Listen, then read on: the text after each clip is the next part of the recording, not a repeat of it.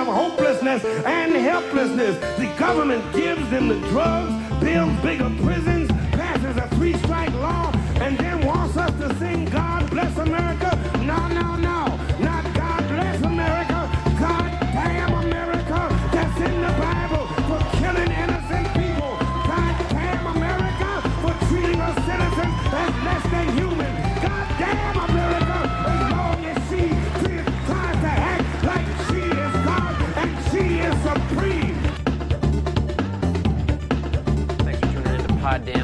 America. Anders Lee here. I'm joined by a guy I voted for in 2014, a, a political candidate. I believe the first candidate we've interviewed on the show, a Green Party nominee for governor of New York State, Howie Hawkins. Thanks for joining me, Howie. Thanks for having me.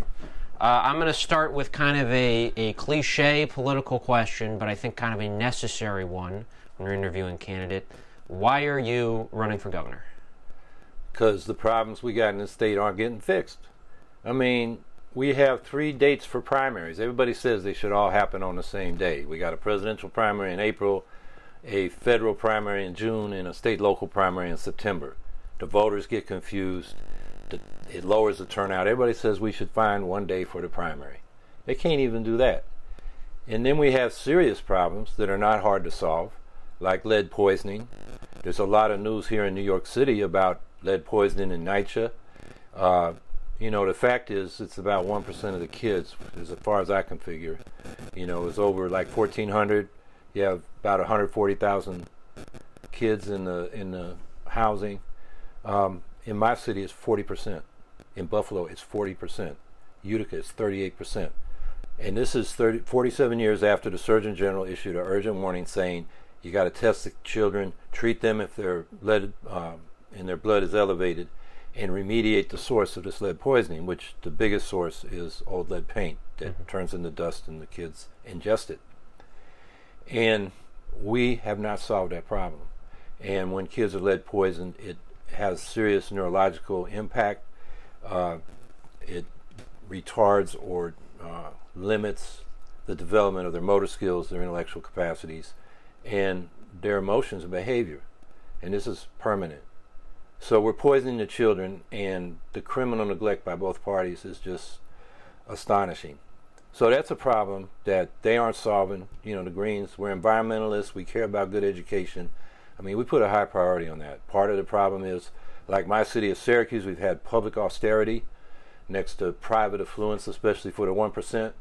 And we don't have enough building inspectors just to inspect the rental housing that we have in the city and cover them, you know, inspect them once every three years. They just expanded it from three units and up to all units because a lot of our uh, homes where people rent are single or two family homes. And uh, none of them are trained in lead. So they, mm. they can't even uh, find where the lead is or uh, certify that the lead has been removed if, if there's been an attempt to. So, you know, that's because the city is strapped for finances. The state doesn't share revenues. It imposes unfunded mandates. And yesterday, Governor Cuomo said, I don't know if we need the millionaire's tax, $4.5 billion. Uh, he has to look at the budget. Well, we need money for services like lead paint. We got mm-hmm. massive infrastructure backup, what, 32 billion for NYCHA just for the capital plan to get the mold and lead out and the elevators and the boilers working and the roofs repaired. Uh, 37 billion over 10 years for the fast forward plan that Andy Byford's put forward to get the MTA fixed. $80 billion in additional revenues for basic infrastructure repairs over the next 20 years. 4.2 billion behind on the foundation aid formula where the high poverty school districts are really being squeezed. Tuition free college, which Cuomo claims he did, he didn't. The Excelsior scholarship is, you know, reached only 3% of the CUNY mm-hmm. SUNY students and 2% of the CUNY students. Uh, that's about a one and a half to two billion dollar uh, price tag. So I could go on and on. Uh-huh. but you know, for Cuomo to say we don't need the millionaires tax. Uh, so, yeah, I'm running, and the Greens are running because the two major parties, they represent, you know, the rich and powerful and the corporations, and not the people. And we got problems. We need them fixed. And this is your third run for governor, is that correct? Correct. I okay. ran in 2010. We got a ballot line out of that. You need 50,000 votes. I got 60,000 votes. And then in 2014, I got nearly 200,000 votes, nearly 5%. And uh, that moved us up over uh, Working Families and Independence Party line. We didn't get the conservatives, maybe this year, and jump up above them because they rank people or parties on the ballot according to the, their total vote. And I think that five percent forced Cuomo to look at what we were saying and not take us our votes for granted. So we got the fracking ban, which was one of our leading demands. We got paid family leave. We got talk about a fifteen dollar minimum wage. Down here in New York City, uh, you get it in large businesses at the be- by December thirty first this year. If I go back to work at UPS, if I'm not governor, I've lost my seniority doing this campaign. I will uh, start at 1040 an hour. That's the minimum upstate. We get to 1250, I think, at the end of 2021, and then they're going to look at see. By the time we get to 15, it's still going to be a poverty wage. So Cuomo, we made him talk about it, but he didn't do it. Yeah. So that's why we can have leverage by getting a big vote. But really, we want to start winning these elections because we really mean what we're saying. Right. And short of being able to quit your job at UPS and become governor, what is the uh, goal for 2018? Well, the the goal is to our slogan is demand more. Mm-hmm. It means three things. First of all, just honest, clean government. You know, Ralph Nader always says in elections we should raise our expectations. I mean, the least we can expect is that we don't have a bunch of crooks running the government. Yeah. But we got the Speaker of the Assembly, the leader of the Senate, two of Cuomo's top aides, and a bunch of big campaign contributors going to jail for various charges of bid rigging, bribery, kickbacks. I mean, it's like watching The Sopranos, and then, and, or the Trump administration. and so uh, that's the first thing. Second thing is more means more reforms. You know, we got the ban on fracking and the paid family leave. Now we really want a, a livable minimum wage. Uh, we want a commitment to 100% clean energy by 2030, which is a real economic stimulus as well as what we need to do, what the science says we need to do to deal with the climate emergency. Uh, single payer health care. We're one vote away in the state senate. It's passed the assembly four years in a row. Needs a governor committed to it. As far as I know, I'm the only one staying on the ballot that's committed to that. Um, so more reforms, and then beyond uh, piecemeal reforms, we need system change because capitalism concentrates wealth in the hands of a few. That translates into concentrated political power, and that's not just campaign contributions. That's their ability to withhold credit from the government if they don't like what it's doing. That's how they ran Dennis Kucinich, who kept his promise not to privatize the uh, public power utility Light, yeah. in Cleveland, right? And uh, they forced the city into bankruptcy and him out of office. And you know we could go Fans over, of the uh, the show will know they they put a hit out on him on Kucinich in yeah, the 70s, I believe. Yeah, yeah, yeah. The mafia didn't like it either. They were cut into the deal. But um, so it's the ability of capital to strike or withhold credit. It's even more powerful than the campaign contributions. So if we don't change the system, what reforms we win are not secure. And we've seen that in the last 40 years as uh, a lot of the New Deal, Great Society programs and what they call social democracy in Europe have been rolled back because that period after World War II to the 70s was kind of an anomaly in the history of capitalism. And they were scared to death, I think, of the working class after uh, the tumult of the 30s and the fact that, you know, our soldiers had fought a war against fascism and they weren't, you know, they, MacArthur wanted to send them into China. The soldiers revolted in the Philippines.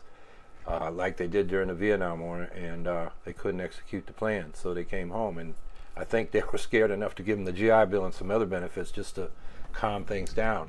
That period is over. You know, organized labor has really been sliced and diced, and uh, we got a political culture where people, instead of looking to each other to fight the people exploiting them, are turning on each other. And Trump is promoting that to the hilt. But he's not the only one. I remember when Clinton, you know, got out there with uh, these Southern senators and a bunch of black men in stripes, you know, prisoners at Stone Mountain, Georgia, the spiritual home of the Ku Klux Klan, and announced his tough on crime agenda. You know, so it's both parties. Yeah. Well, I definitely want to get more into the theories of socialism in, in a minute. Um, but th- you are running on a Green New Deal, as a, a lot of people in the Green Party are. Um, how does that uh, not only stimulate the economy, invest in, in renewable energy, but also help develop a cooperative or socialistic uh, form of economic activity? Well, when I talk about the Green New Deal, it's not just a climate action program that happens to create a lot of jobs.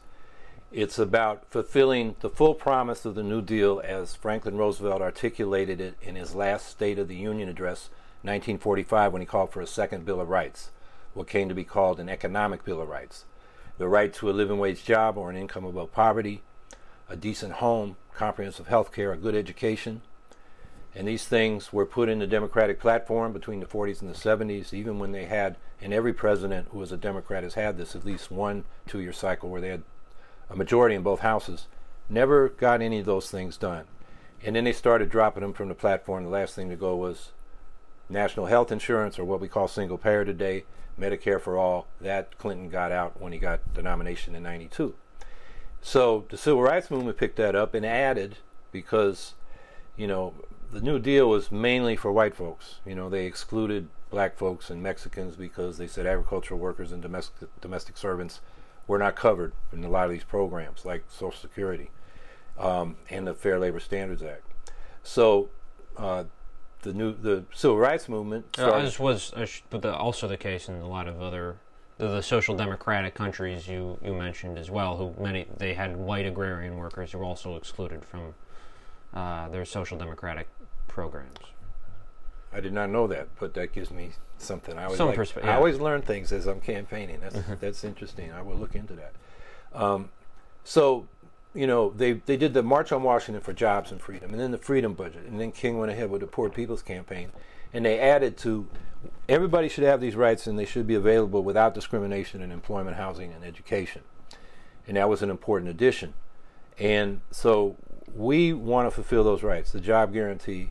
Uh, universal public health insurance program, massive expansion of public housing, the most cost effective way to provide affordable housing and do it the right way, mixed income, scatter site, human scale.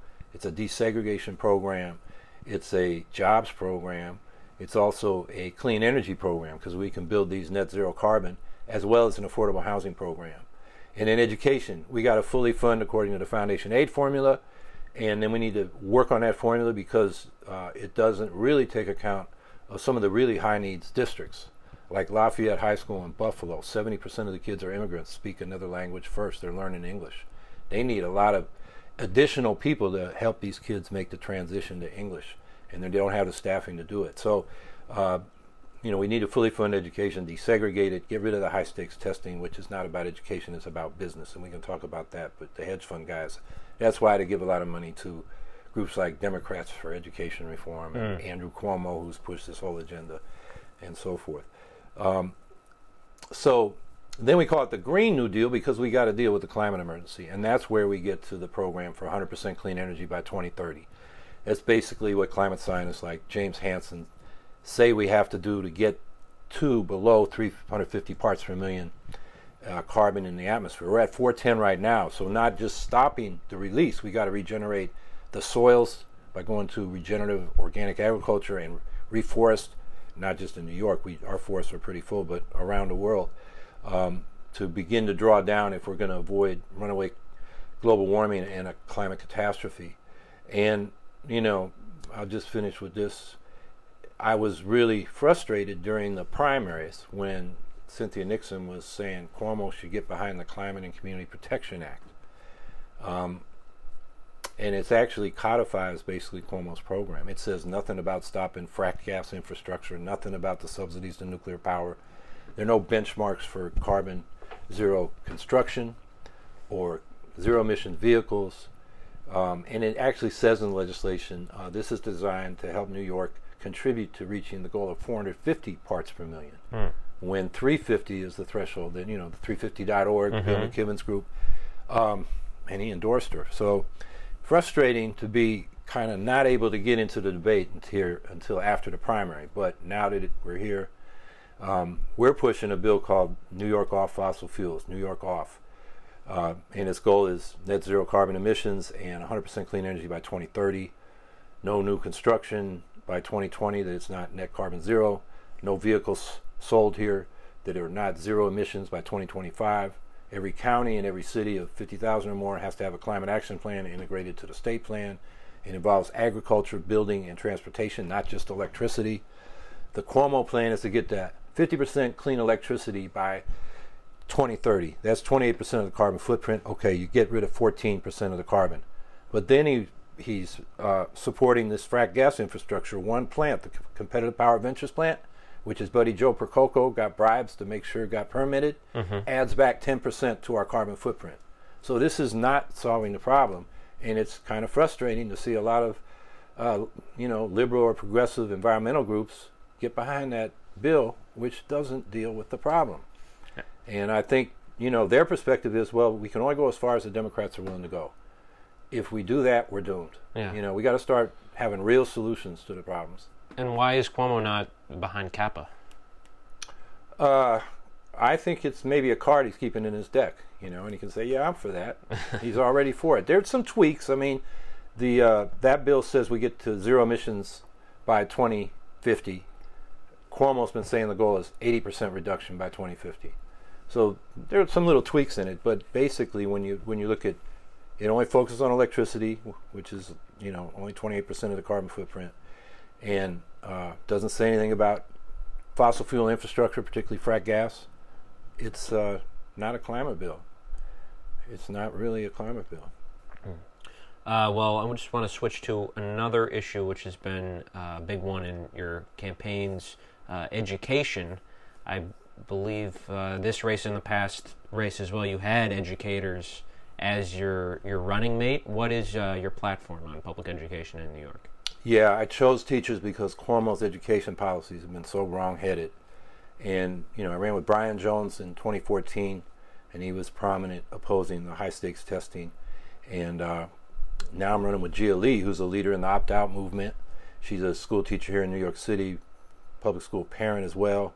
Um, one of the top teacher union organizers in the country. She's a chapter leader. She was promoted by the uh, Movement of Rank and File Educators, the Reform Caucus, and UFT for UFT president. She got 20% of the vote in 2016. But she's been behind the scenes helping those unions in those right to work states, Kentucky, Oklahoma, West Virginia, conduct their strikes last spring. And uh, she just got back from Puerto Rico where she was working with their teachers union to fight back against the DeVos Trump plan to totally privatize public education in Puerto Rico in the wake of Hurricane Maria. So she's a great running mate. And so our education policy is yes, full funding. Uh, and and right now, Governor Cuomo has the uh, Attorney General fighting in court against the parents and children of my city of Syracuse and New York City parents and children in one lawsuit. There's another lawsuit of parents and children of seven small cities saying you haven't uh, met your promise with the foundation aid funding that was the answer to the court decision in the campaign for fiscal equity. That was enacted in 2007. They cut back because of the Great Recession in 2008, and they haven't caught back up. So these uh, parents and children are saying, "We want our money." The state's 4.2 billion cumulatively behind in that funding. Um, so that's number one. Number two, we got to desegregate our schools. Um, we have the most segregated schools in the country in New York, and it's in the cities. New York City is the most segregated school district in the country, but uh, Albany, Syracuse, Rochester, Buffalo, the latter three are right behind. And so we're calling for controlled choice, kind of thing they've done in uh, Wake County, Raleigh, North Carolina, Cambridge, Massachusetts, and that's where it, within the school district, the uh, parents and children get to rank the schools they want to go to in order of preference. And then they use those preferences along with making sure all the schools are balanced by family income background. You can't use race now because of the, some court decisions, but income is a pretty good proxy for race. So you get class and race desegregation that way. And the thing about integration is it's the most powerful reform to close the achievement gap on standardized tests. The lower class kids' test scores come up. The middle class kids' test scores don't come down. Sometimes they go up as well. And all the kids do better on things like intellectual self confidence, creativity, problem solving, teamwork, the kinds of things you want smart citizens and productive workers to have.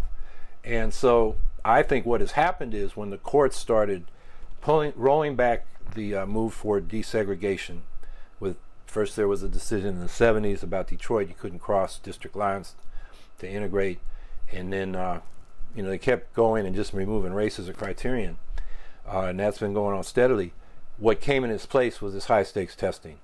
And so you had Democrats as well as Republicans saying, "Ah, you know, this is a civil rights issue of our times, and all this nonsense. And we're going to set up these charter schools, which are not public. They're no more public than Lockheed Martin is public because it gets Pentagon contracts, you know. And because of Eva Moskowitz and Success Academy, our, you know, city comptroller here, we can't look at the finances. We don't know what kind of inside dealing they're doing. We have a lot of suspicion. Um, the Times Union up in Albany did an expose of the Gulen schools, which are linked to this Gulen Islamic movement, uh, Turk, mostly Turks. Oh, really? Okay. Yeah, and you know they have the teachers giving kickbacks for those salaries they're getting from the public trough to the Gulen movement, and they're doing a lot of insider dealing in terms of who gets the contracts, and um, so look, and then you know Juan Gonzalez did a famous uh, article back in 2010 in the Daily News about how up in Albany, uh, the, the investors, hedge fund guys were doubling their money in the real estate uh,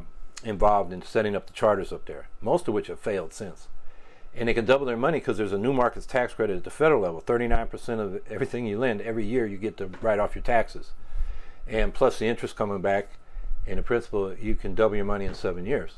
So when I got going on this campaign this year, I wanted to reread that article and I Googled, and the first thing came up was Investopedia saying, yeah, you can double your money in seven years with this new markets tax credit in the charter industry. That's what I mean. It's about business. It's not about education. Uh, you know, you narrow the curriculum, you teach to the test. I mean, it's atrocious. Like down here in New York City, uh, de Blasio said, okay, we're going to open up the eight elite schools. And I'm looking at that and I'm wondering, well, why only eight good schools? And then I read some more and I found out 40% of the schools don't have physics courses. And then I read about a school the other day, they can't even afford a track team you know, track is of all the sports is one of the cheapest. You know, the kids buy their own shoes, and you just basically need to bus them to the track meet. Mm-hmm. You know, there's some things in the field events you need some equipment, but um, there are really no science courses in 40% of the schools. So, and then I find out the kids are tracked. They, they you have the elites putting their three and four year olds through test prep, so when they get to kindergarten, they can score well on the standardized test, which puts them into the tracks. So from kindergarten, when I was in kindergarten, we didn't read. We just played. We just learned how to play with each other. You know. Now they, I don't know what First grade, I, second grade, I didn't. Well, so about second grade, I learned to read.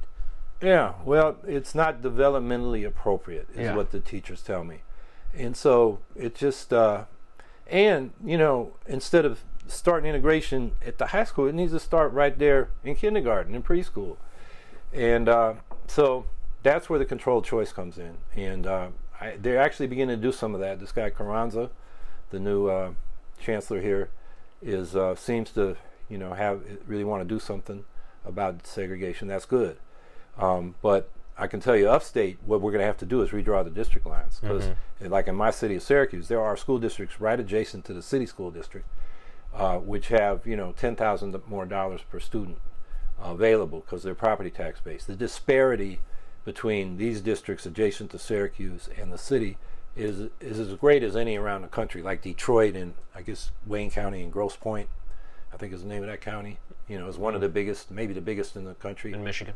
Yeah, yeah, and we're like right close to it. So we need to provide incentives from the governor's office to, you know, he talks about consolidation. I think he thinks that will uh, make local government less costly and will be able to lower the property taxes. Yeah. The studies show that won't happen. But for the purpose of integration, uh, you do need to draw the district lines so you have a diverse body to draw upon. And I think we got to go to the middle class people in the suburbs and say, you know, don't be afraid of these inner city kids. You actually, by integrating, you're going to get a better education Right. for your kids as well. And uh, that's a tough argument to make, but I think you know that's the one we got to start making. And beyond the uh, policy regarding funding of schools and, and uh, integration, um, how do you and future Lieutenant Governor Lee, no relation to myself, um, want to change the content of what's being taught, the the form of, of curriculum in public schools? Well, we want a more rounded curriculum and bring back things, you know, physical education. I mean, when you're in elementary school, if you can't get out to recess, I mean, you'd be going bonkers inside. I mean, I, I can still feel that from when I was in elementary school. I lived for recess, and I went crazy, and I was calmed down when I came back in. Um, so, and arts and music, and uh, instead of learning how to bubble, fill out bubbles on a test and answer those questions, um, how about we get together and solve a problem? You know, Mm. uh, learning by doing, something Jo- uh, John Dewey used to talk about in Yeah. progressive education. I'm not an educator. I was kind of a, uh, I played hooky a lot. I, I was going out to demonstrations in high school. I was kind of hung out with an older crowd because of sports. And by the time I got to high school, they were all moving on. So I actually um, am not an expert on education. That's why I had teachers as my running mates. But um, I think, look, what I want to see is we got to end the tracking within the schools. That's part of segregation. And I was able to go to a high school that had a lot of vocational, had one college prep track. I took the minimum for college prep. I took vocational courses, and I got into an Ivy League school. Probably couldn't do it today, but you know, it was a sports thing as well as uh, you know, I did well enough in the Sport college did you play? I was three sports: football, basketball, baseball. I would have ran track, but you can't do two sports in the same season in California where I came up. So, yeah, I was a real jock, and that's uh, that was my thing. Although the '60s, the politics got me. I, they, it got Yeah. me before I knew they had got me. You know, I would show up to support, and pretty soon I was a core activist. And by the time I got to college, people were pushing me out to speak, and and then you know I just got more and more committed to it because you know, over the problems from, you know, civil rights in Vietnam in the 60s, the nuclear power we were able to stop in the 70s, the anti apartheid movement, um, you know, work in the labor movement from my various jobs. And uh, just watching, you know, since that recession that hit at the end of 73, 74, 75, the whole tone among working people and even middle class students changed because it was it, it hit pretty hard and it kind of um, after the the long boom of the 50s and 60s was a shock and uh, a lot of people were laid off and so the whole climate changed there and uh, so the economic justice issues become bigger and bigger and bigger as we go along Yeah. Do you did you find that people became depoliticized in like communities like the one you came from? Like, do you think someone with your background today would be uh, have that same exposure to the the radical left? Um, you know, we thought we were radicals, but most of us, and I'll exclude myself, but um, they they were instant, you know, Maoists. They were militants. You know, they're into the direct action, but they really weren't studying capitalism and its socialist alternatives. So, um, you know, first Tom Hayden and then Bobby Seale and Elaine Brown in California started running inside the Democratic Party. Um, Jesse Jackson brought whatever was left into the Democratic Party.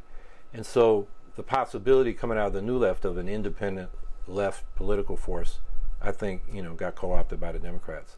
And, you know, I know the career paths of a lot of these people. They were super radicals, ultra lefts in the late 60s and early 70s. And by the 80s, they were saying, I'm tired of losing, I'm getting paid, you know, I'm Yeah. a Democrat. that was, I think, what the fate of the baby boomers. The next generation were kind of brought up in the Reagan era. It's very individualistic, self-centered. I mean, in the Greens and every movement I'm in, there seems to be a generation gap there. Not many from that generation. And now the new generation, the millennials, they're getting the, their butts kicked by the economy, and they are, you know, a majority of them are at least socialist curious, Uh huh. and uh, you know, they they're if they go to college, they're coming out of debt. If they don't go to college, they got crappy jobs. Even if they do go to jo- college, they can't have the kind of economic security that my generation could have got with a you know a regular union job or a professional standing. The professions, you know, the teachers, the nurses, like the teachers with this high stakes testing, even doctors, you know, because the insurance companies are dictating what they can do, and they spend more time trying to find out if what they want to do is covered than they do actually providing the service, the, the procedure. So um, Yeah. that so the younger generation, I think, is uh, you know up coming up and uh, being more active. Yeah. So uh, I definitely want to get to the millennial uh, vote in, in a second, but uh, can you talk a little bit about your um, involvement in in political movements throughout that those decades and how uh, you came to be involved in the Green Party and why um, you identified elections and electoral politics as being a uh, a, a, a tool that uh, you're involved with. Well, it was the 60s in the San Francisco Bay Area. I'm coming up in a working class, multiracial community, so civil rights was in the air. It was in church, it was on the street, it was at the rec center.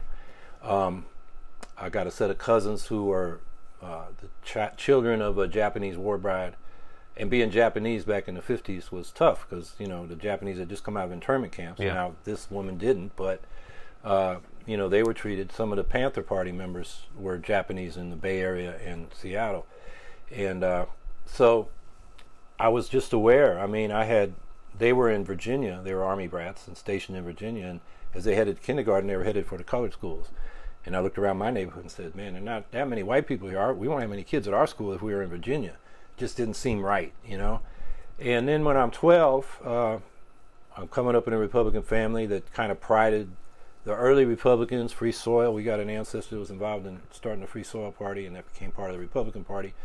Um, they were for civil rights.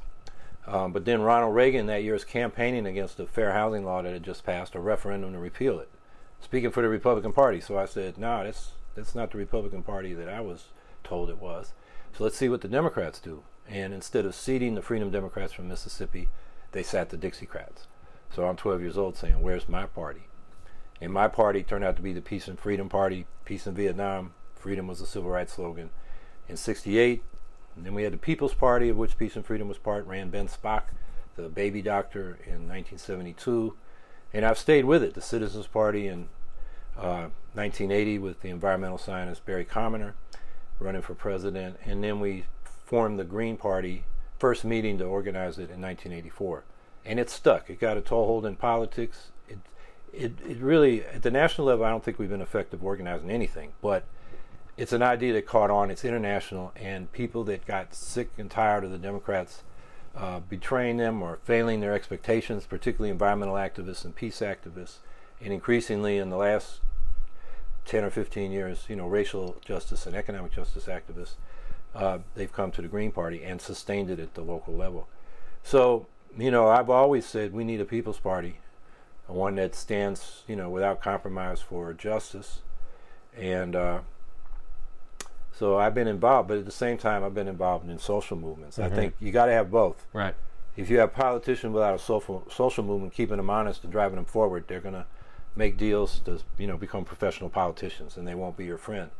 By the same token, if we don't have candidates independent of the two parties, and we're making progressive demands, and we can have mass demonstrations, like in the lead up to the Iraq War, we were the world's second superpower, according to the New York Times, because we had such massive demonstrations here and abroad against that war. And it just rolled off the backs of the establishment. And then the Democrats nominated John Kerry, who said reporting for duty. Mm-hmm. He wanted to, he wanted to surge in Iraq more than Bush got for a surge. Yeah. And so, you know, to me, that was the peace movement because they got, you know, the main coalition basically got behind uh, Kerry by saying, making their slogan in their big march of, of the election year against the Bush agenda rather than out now, like we were saying during Vietnam, out of Iraq. Um, so, you know, I, I think, okay, the movements get taken for granted unless they can also vote for an alternative. Yeah. And then, even if the alternative doesn't win the office, like I think happened in 2014 here in New York, who does get an office got to look at those votes and compete for them by, you know, accepting some of those demands. Uh, you are a, a teamster. You're a a, a, a worker, um, but it does seem like the Green Party has had some difficulty uh, in, in, uh, integrating with the labor movement. Why do you think that is, and is that an obstacle that can be overcome? I think workers have had trouble integrating with the labor movement in Yeah. most unions. You know, the bureaucracy is detached from the rank and file. And uh, I have to say, you know, of all the groups on the left, the Greens, as in terms of their base of people, are the most working class I know. I mean, the ideological left, you know, mostly socialist groups tend to be campus based, or you know, people come out of a university education. The Greens, I mean, we got lots of veterans, lots of blue collar workers, construction workers, steel workers, Teamsters, um, as well as the people that have been attracted to Green parties around the world from the caring uh, professions, teaching, nursing, uh, education, you know, professors. So, you know, that's kind of the mix we have. Um, but the labor movement, you know, they just like business, you know, they like to back winners, so they have they think the door's open. So, you know, labor movement here in New York has been supporting most of them, those Republicans that have been in the sen- state senate, Mm-hmm. um, and they just see it as transactional and very short term. and not really uh, about class solidarity and a class program. It's about what can we get for our union with these politicians we got, and uh, so a lot of the Greens are involved in you know like Teamsters for a Democratic Union. Um, we have one of the Teamsters who uh, works at the airport uh, handling baggage, uh, running for governor for the Green Party in Arizona, Angel Torres. Um, just to give you an example. So uh, we need we need at the rank and file level to uh, really take back our unions, so they're more democratic and they are you know social justice unions, not just Right. business unions. Um, and a lot of Greens are involved in the workers' centers, you know, that uh, organize with immigrants, people in, uh, you know, temporary labor markets. Um, and so I think that's, to me, that's where the best organizing I've seen is going on. Um, a lot of times the immigrant communities have more solidarity with each other, you know, partly Yeah. just out of necessity, partly out of cultural tradition. America, you know, we've been told that, you know, you're on your own. If you're not doing well, it's your fault. And a lot of people ingest that. I think our education system imbibe and, and, and you know, puts that into the children, especially with this high stakes testing. You know, it's about ranks and, you know, your score. And, um, And not a rank and file rank. yeah, and to solve the problem, you can't talk to anybody. Yeah. You know, I mean, we get ahead as a culture, as a civilization, because our culture becomes something we all have access to. But we're taught in school, no, you don't share it, like it's Mm-hmm. Yeah. intellectual property. Yeah. So, you know, there's that gets back to your earlier question: you know, how would we change the education system? Um, I think we should emphasize a lot more uh, collaborative learning, and we know from the studies that kids learn at least as much from their peers as they learn from their teachers Right. that's why integration works because the things that we want all the children to have that middle class kids can bring all the kids get because kids like to be part of the group conform and uh, it becomes part of the school culture for kids that have been deprived Uh, the Green Party does have some ideological diversity. I believe, though, there is a plank um, stating that's an explicit anti-capitalist party, but you do have, you know, uh, some members who I would say are a little more social democratic. How would you distinguish yourself? You identify as a socialist from uh, someone like a, Cynthia Nixon, a Bernie Sanders, or even a, a Ralph Nader or a Jill Stein. Well, I believe that socialism, a central tenet of that tradition is that we need social ownership of the major means of production in order to have economic democracy and therefore political democracy. And what we've seen from Bernie Sanders, who explicitly rejected that in his socialism speech, you know, in the end of 2015, uh, because the media was saying, "Hey, Bernie, we hear you're a socialist," and to his credit, he didn't deny that. But then he gave a speech which kind of said socialism is the New Deal, and that's old-fashioned liberalism. There's nothing wrong with a lot of those programs, but as I argued earlier, you can't sustain them with without a socialist uh, economy being the dominant form of production, because otherwise the rich concentrate power economically and then politically, and get rid of those programs. Um, so I think one thing that distinguishes uh, what I'm talking about is I hold that central tenet of the socialist tradition of social ownership and cooperative production. And then the other is independent politics, independent of the capitalist parties. And that is the great lesson of the revolutions in 1848 that swept across Europe and into Latin America for the franchise for the working class. And the working class was in coalition with the rising business class against the landlords to get the vote and some economic reforms. And the landlord class cut a deal in most countries with the business class. Said, okay, we'll give you the vote and we'll give you some reforms. But just join with us and keep the workers out of this because they're the majority and then they'll really screw us. Mm-hmm. And so they learned, you know, the working class is not going to emancipate itself except by its own actions. So it's got to have its own party. And I think the reason we don't have a left that's a major force in this country is since the 30s, you know, we followed the policy of uh, the communists, the Popular Front. You know, unite with the liberal bourgeoisie against the fascists. And uh, you can argue whether that was tactically required at the time, but that's just been the policy ever since. So that uh, socialists end up, you know, doing the legwork for liberals running for office. and never talk about much about socialism or the, its socialist critiques of capitalism. Um, so, what do you make of the argument that yes, we need an independent party, but because of the way the United States is structured, uh, the um, what constitutes a party is really a diffuse thing. So there's no discipline that somebody has to uh, engage with when they declare themselves a Democrat or Republican. Uh, the the elections, the primary elections, are administered by the state. They're not administered by parties, and that the real party um, should be constituted. What what defines a party, the way the left should look at it, is the the membership, the the volunteers, the funding, and not the ballot line. That the ballot line is more or less uh, irrelevant. Well, we actually need a first party.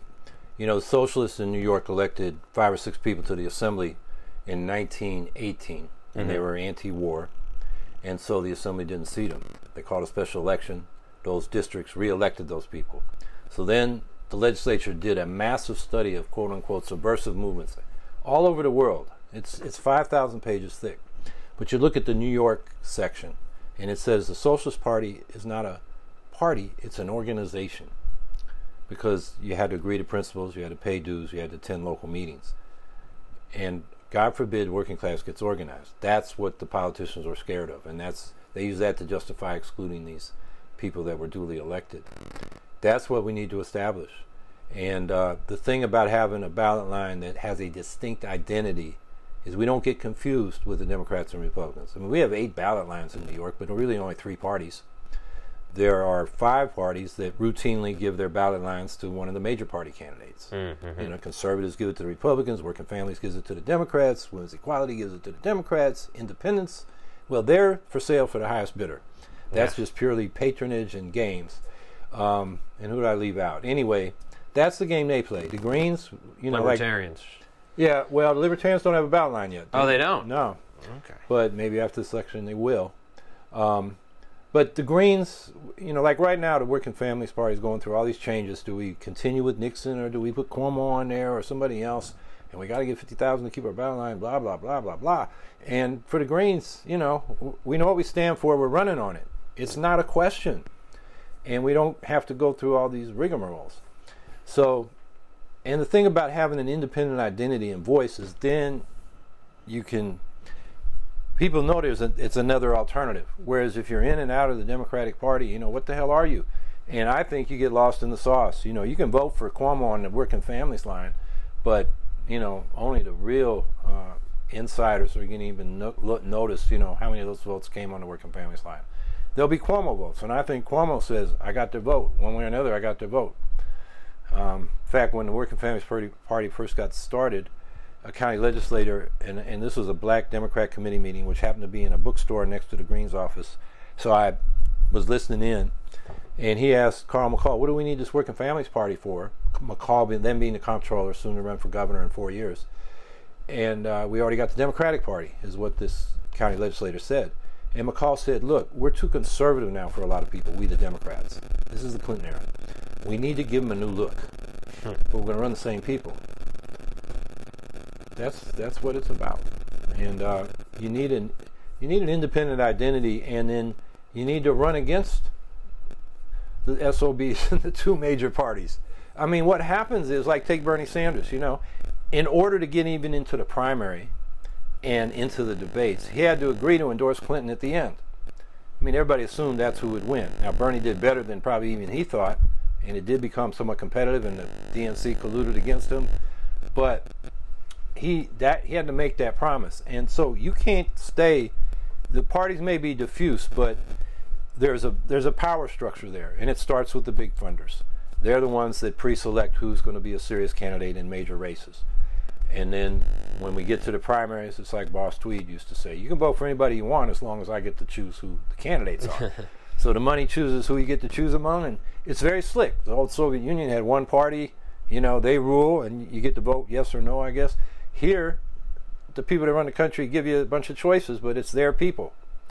And uh, so, you know, choose which one you want to rule you, but they've already been pre-selected. We need something completely independent of that, and uh, with its own identity and voice and oppositional stance. Sure. I mean, I certainly, you know, would. Uh, and when the option was put to me and some of my friends in 2014, you you could uh, fill in Cuomo under the working families line, or uh, vote for you. And I believe you actually did better than than that option, right? You got more votes than. Yeah, yeah. We came in fourth in terms of lines getting votes, and they came in fifth. Okay. Um, but uh, in the Green Party, as we were talking about, there is still some. There are, you know, uh, there are liberals, though, right? Could, isn't there a risk that the Green Party could also be co-opted by uh, a more social democratic mission? Yeah, I think that happened uh, with the Nader. You know, when Nader, you know, stood in '96 and actually ran in 2000, we got a lot of refugees from Jackson campaigns, Jerry Brown campaigns, you name it and they brought with them their perspective of the Democratic Party. And our structures were not clear enough, I think, and our principles not clear enough that uh, they tended to dominate the discourse until the backlash against Nader in 2002, and they, they ran. I mean, they ran for cover.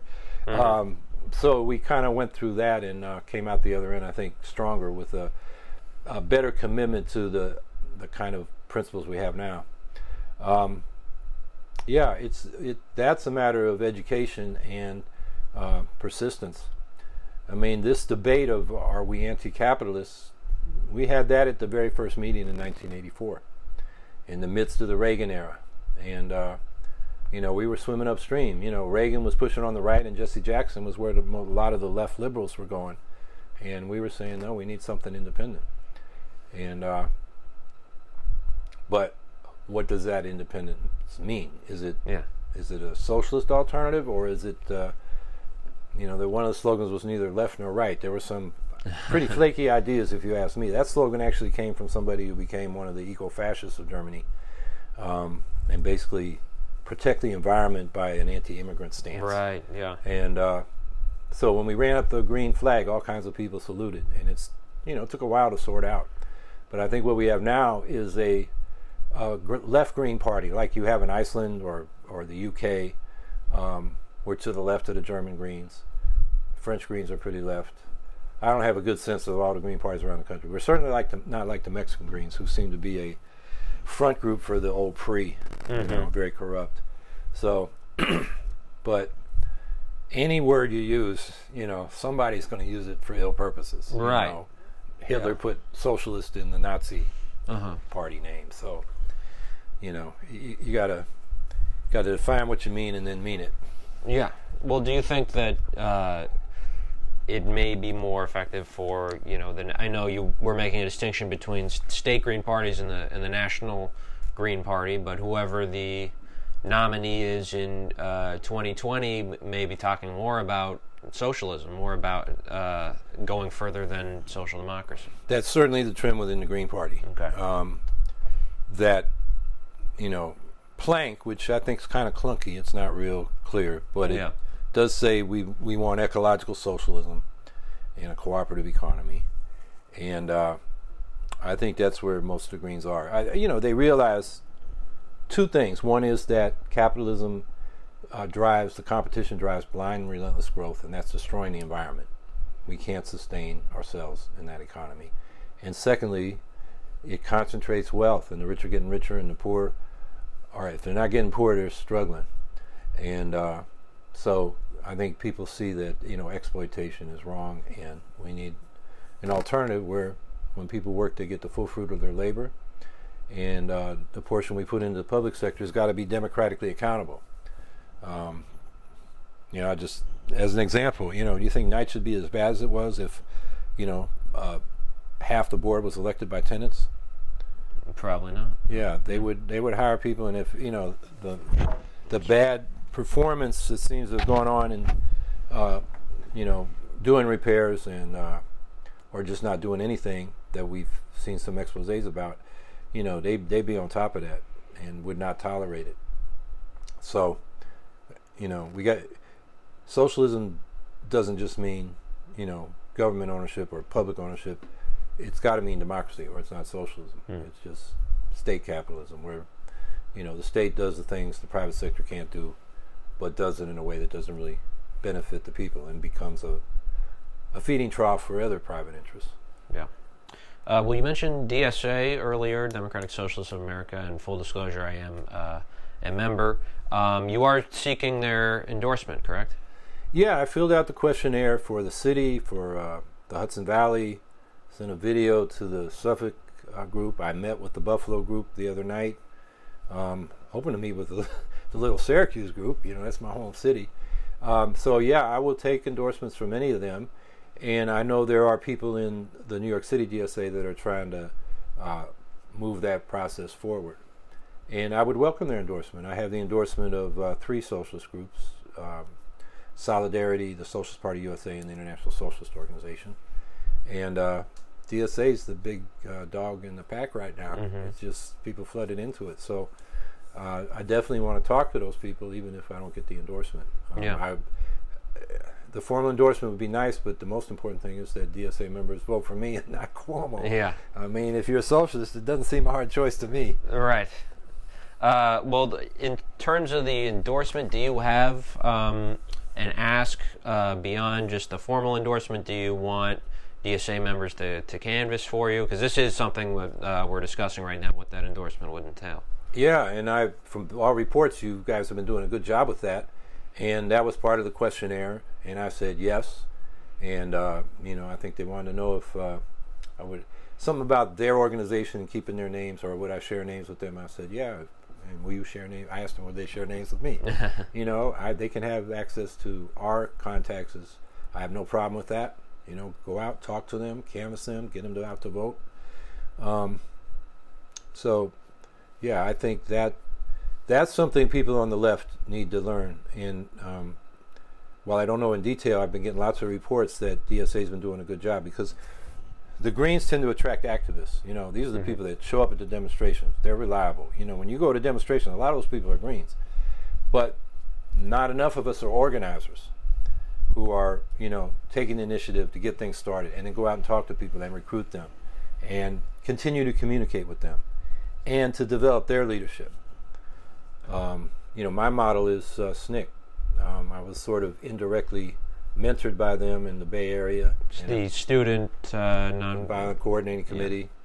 Yeah. Um, and then they came back up and started the Berkeley Free Speech Movement because uh, they wanted to do civil rights work and the university didn't want them to. And they sat around a police car and then in Sproul Plaza and a whole lot of things. It was a, uh, quite a thing back in the mid 60s.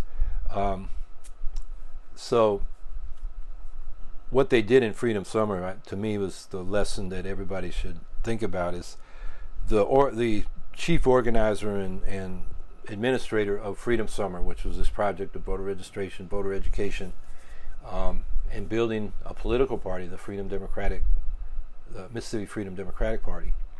Um, the guy who was running it was named Robert Moses, a Harvard-trained mathematician, you know, middle-class guy, and everybody looked up to him. I mean, he was almost seen as the second coming. He was quite a you know strength of character and inspiration to people. And when they formed the Freedom Democrats, they assumed he'd be the spokesperson, and he no, you guys got to elect people, and I'm not running. Hmm. That's what an organizer does. It, it, helps people come forward. And who came forward?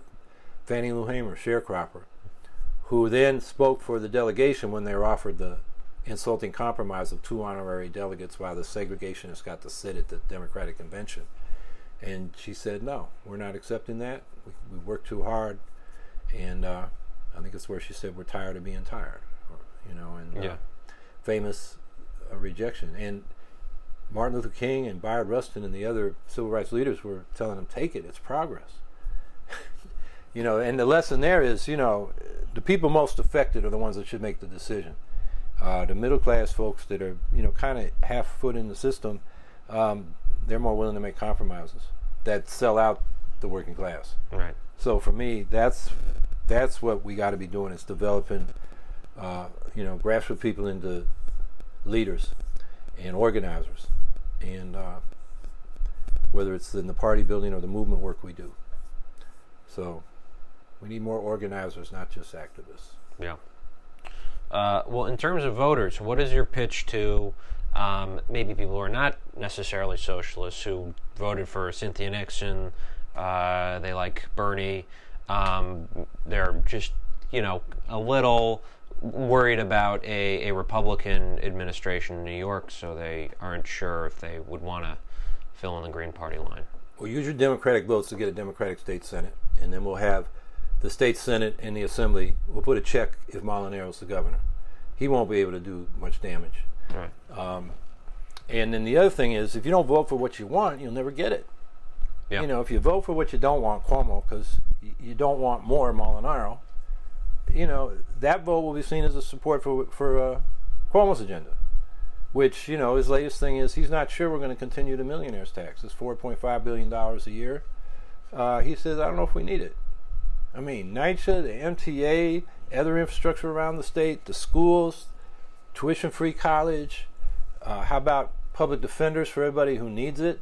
Now it's dependent on the counties, and you know there's no defense there. Speedy trials. I mean, there's so many things. Getting rid of the lead. You know, the public sector has been depleted. Um, so if we're going to have good public services, infrastructure that works, we're going to have to invest money. Well, Cuomo, you know, his conservative instincts are coming out now that the primary is over. He's telling his donors, ah, we may get rid of the millionaire's tax. So anybody who is a liberal, who has progressive values, you know, socialists and liberals share generally progressive values, uh, Cuomo's not your guy. I am. All right. And uh, yeah, what, what, what, how different would a Molinaro administration be from the current one? Oh, he'd he'd push. You know, he just said he wanted to cut. I think the state budget by thirty percent in order to justify property tax cuts.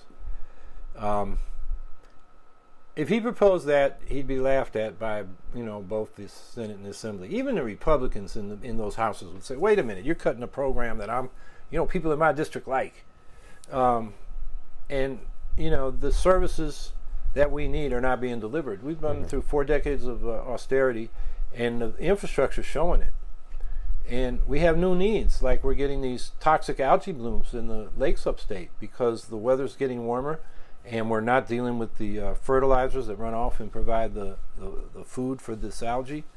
Um, so we're going to need to put, like in Skaneateles Lake, Lake, which is the water supply for Syracuse, we may have to build filters. You know that costs many millions of dollars. So, you know, if if Molinaro thinks he's going to govern the state the way the people want by not providing that kind of infrastructure that we need, I think he's got another thing coming. Um, so in the end, he's going to have to deal with the people, but um, I don't think he's going to even get close. you know, he's got a third of the money that Astorino had, the last Republican candidate. He comes from a smaller county. Astorino had the Westchester base. This guy's got the Dutchess County base. Um, and this is a anti-Trump year. And uh, Molinaro's probably the best thing he did was not vote for Trump. You know, he touts that. And this is how silly the debate gets. Cuomo calls him uh, Trump's mini-me. And Molinaro says, "But I didn't vote for Trump." He vote, he wrote in a Republican congressman. Um, so I'm, I think that's another reason you need Greens in these elections. We we bring up real issues. It makes Yeah. the whole election better. And actually, Democrats do better when we're in. People think we spoil election, we divide the vote, but uh, in my district, uh, uh, 24th district Congress, the only time a Democrats won uh, since I think there was one guy got in there during the height of the Vietnam War as an anti-war candidate, uh, were the two times Greens ran for that office. Um, 2008 when I ran, and 2012 when Ursula Rosen ran, and that's because the guy who won, Dan Maffei, his instinct, and he now works for the Third Way Institute. He's that kind of centrist Democrat, was to move to the right, you know, and try to get as many votes in the center and the suburbs and so forth. And uh, when the Green was in there, he had to like compete with what we were saying, and he sounded more progressive, and actually made him more popular, and made the Dem- Republican look like an extremist. So, you know, I think even though we don't win the vote, we don't hurt the Democrats that much. Right. We actually help some of them do, you know, do better than they would have done without us. Even Gore in, in Florida, from what I've heard, he started talking about oil, the oil industry more and the environment when, when Nader was, was threatening him in uh, in 2000. Yep. Um, what uh, do you think there's a chance he would do better than than Molinaro? Yeah, the trend is to the left, and it's anti-Trump. Um, I think there's a small chance, um, there's a small chance I could win. You know, with four, what do we got now? We got Republican, Democrat, Green, Libertarian, Serve America movement, which is a center right establishment effort. That's five, at least five, and maybe six candidates if uh, Nixon stays in, or Working Families runs somebody beside Cuomo. Um, that's a lot of ways to divide the vote. So, and the majority of people in the state are progressive, and I'm really the only progressive running. So, uh, I should win. It's just you know we're dealing with history, tradition, and a dynamic that in a year, the blue wave is you know going against Trump. So Yeah. every election is different. So uh, anything be can happen. seafoam green. This hopefully. Seafoam green. Yeah. Yeah, well, I say you know, you ride the blue wave where the greens are running, but ride the green wave where the greens are running. Yeah. And are is are you looking like uh, there's going to be another debate or? I expect so there to be a debate. Uh, Cuomo, the last two times around, and with the Nixon primary, he had a debate late. He set the terms. The media, unfortunately, won't have a debate without him, because I've been asked to be in many debates, and then in the end they said, "Well, Cuomo wouldn't come to ours." You know, whether Mhm. it's WABC down here or uh, the NBC station in Syracuse, or you know, uh, Spectrum, back then Time Warner you know, Cuomo in the end, I think it was a Monday night football night, but it was late in the campaign in Buffalo on public TV, not a big viewership. I expect we'll get that. I have called for four debates in four places on four topics and said the media and civic organizations should set it up and then tell us, just, you know, negotiate with us on timing, but otherwise, you know, if Cuomo doesn't show up, there'll be four or five of us beating up on him, and he'll look pretty bad because he didn't even show up. What's he afraid of? And uh, what's he hiding? Um, so I want one on the economy, one on government reform, one on climate and the environment, and one on the social issues from housing, education, and transportation to criminal justice and civil rights. And uh, I think that's what the voters ought to have, what they deserve. Um, but it's really up to the media to give a backbone and tell Cuomo this is the way it's going to be. Yeah. Otherwise, he'll dictate the terms. Uh, last question as we, wrap up. I open with kind of a hack cliche uh, journalist question, and I I'm going to end with with one too that I actually am curious about. Um, are you a a person of faith? And if if not, how does your relationship with spirituality guide you um, as a as a candidate and as a person? Um, I feel, I think I have faith in uh, the scientific method. I'm what uh, that guy that led the moral majority warned you about, a secular humanist. Well, uh, thank you for your time. Thanks for sitting down with me. Thanks for having me. Yeah, Howie Hawkins. Science and rationality. I mean, the Enlightenment. Um, I guess there's some faith in that. Um, I did spend a lot of time coming up in uh, actually black black churches. You know, a Black Baptist church and a AME church. Because my dad wanted to go to church, but he usually was had been drinking the night before, so you know that's where my friends were going. So, um, you know, I got a sense of what that's about. I think Jesus was a working class revolutionary and anti-imperialist. I think I'm like Jefferson. You know, he cut out all the mystical stuff out of the Bible and created Jefferson's Bible with its moral stories. Yeah, I can dig that.